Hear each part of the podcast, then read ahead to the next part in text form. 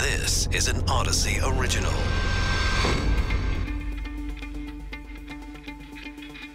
This is War in Ukraine Daily. I'm Charles Feldman. And I'm Mike Simpson from the KNX Audacy Studios in Los Angeles. While Ukraine's defense of the eastern region of its country against Russia's onslaught of artillery isn't going too well, there was one promising development for the nation today. Ukraine now one step closer to becoming a member of the European Union.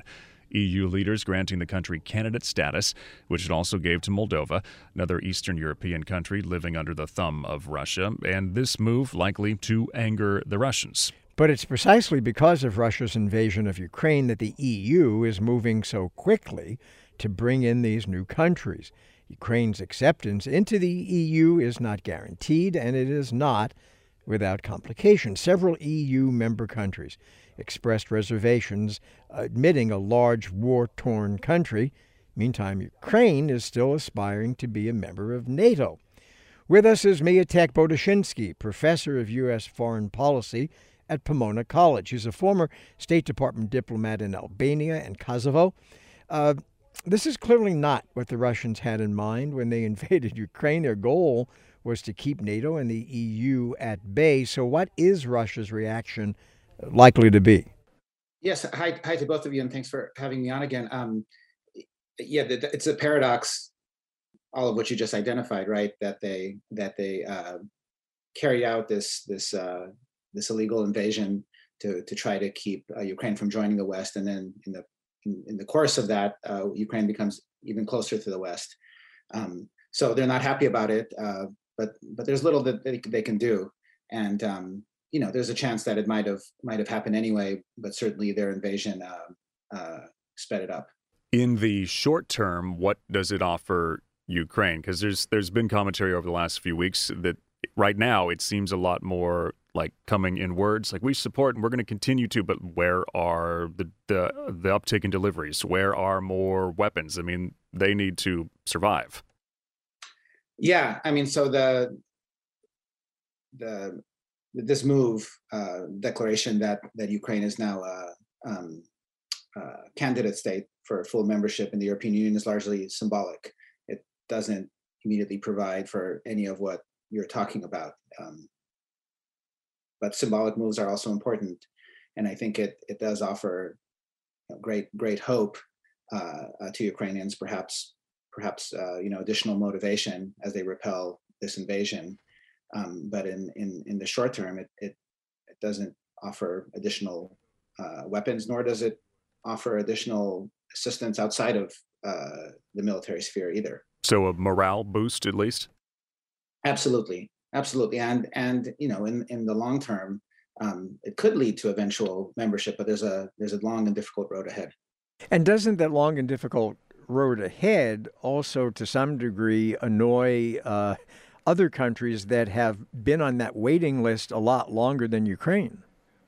Yeah uh, and that's that was part of the uh, the debate uh, within the various organs of the european union. So uh, we're talking about uh, countries like like Serbia, like Albania, like North Macedonia, um, that have been uh, waiting now uh, for a long time. Serbia, for instance, has been a candidate state for for ten years, um, and you know some people would say that it's important to let those countries in first to show that the offer of admission is credible, um, and also because those countries, frankly, have done more uh, to carry out the needed reforms. There's also some reasons not to let in those countries that we could talk about, but certainly that's that's part of the uh, the debate.